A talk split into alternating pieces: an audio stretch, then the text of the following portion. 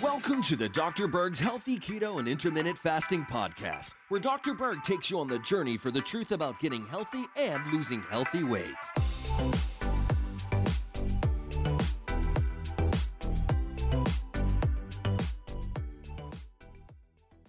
Let's talk about why babies thrive on keto. Now, when a woman is pregnant, especially during the last trimester, 30% of all the energy fed to that baby is from ketones. And then once they're born, the first two hours, they're going to be running off of lactate, that's milk sugar, but then they're going to convert right to ketones. So ketones are very normal for a newborn. Ketones are not supposed to be an alternative fuel. In fact, breast milk is loaded with MCT fats, medium chain triglycerides, which are then turned into ketones.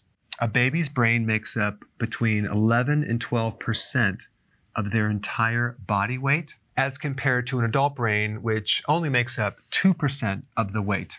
Yet in a newborn, 75% of all the energy that they use is for the brain.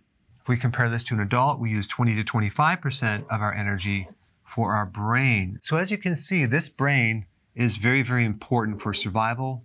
It's very important to allocate the majority of fuel because it is going to be the organ that runs the entire body. But here's the fascinating thing. Ketones not only provide a good amount of fuel for the infant's brain, they also provide the building blocks for lipids of an infant's brain. I'm talking about the cholesterol and the myelin sheath that surround the nerves in the brain. Ketones supply the brain with 90% of the carbon to make the white matter.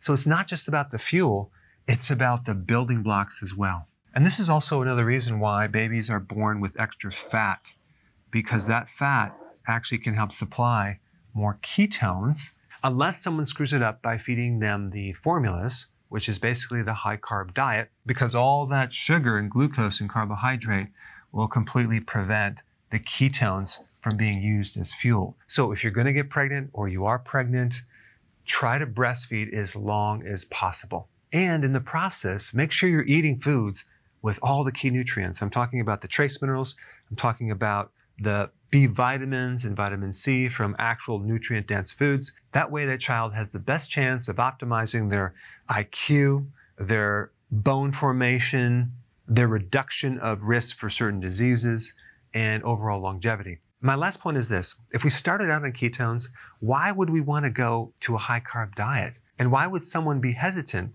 of going on a ketogenic diet after being on high carb diets for many years? It doesn't make sense to me other than the fact that they just might not understand this basic data right here.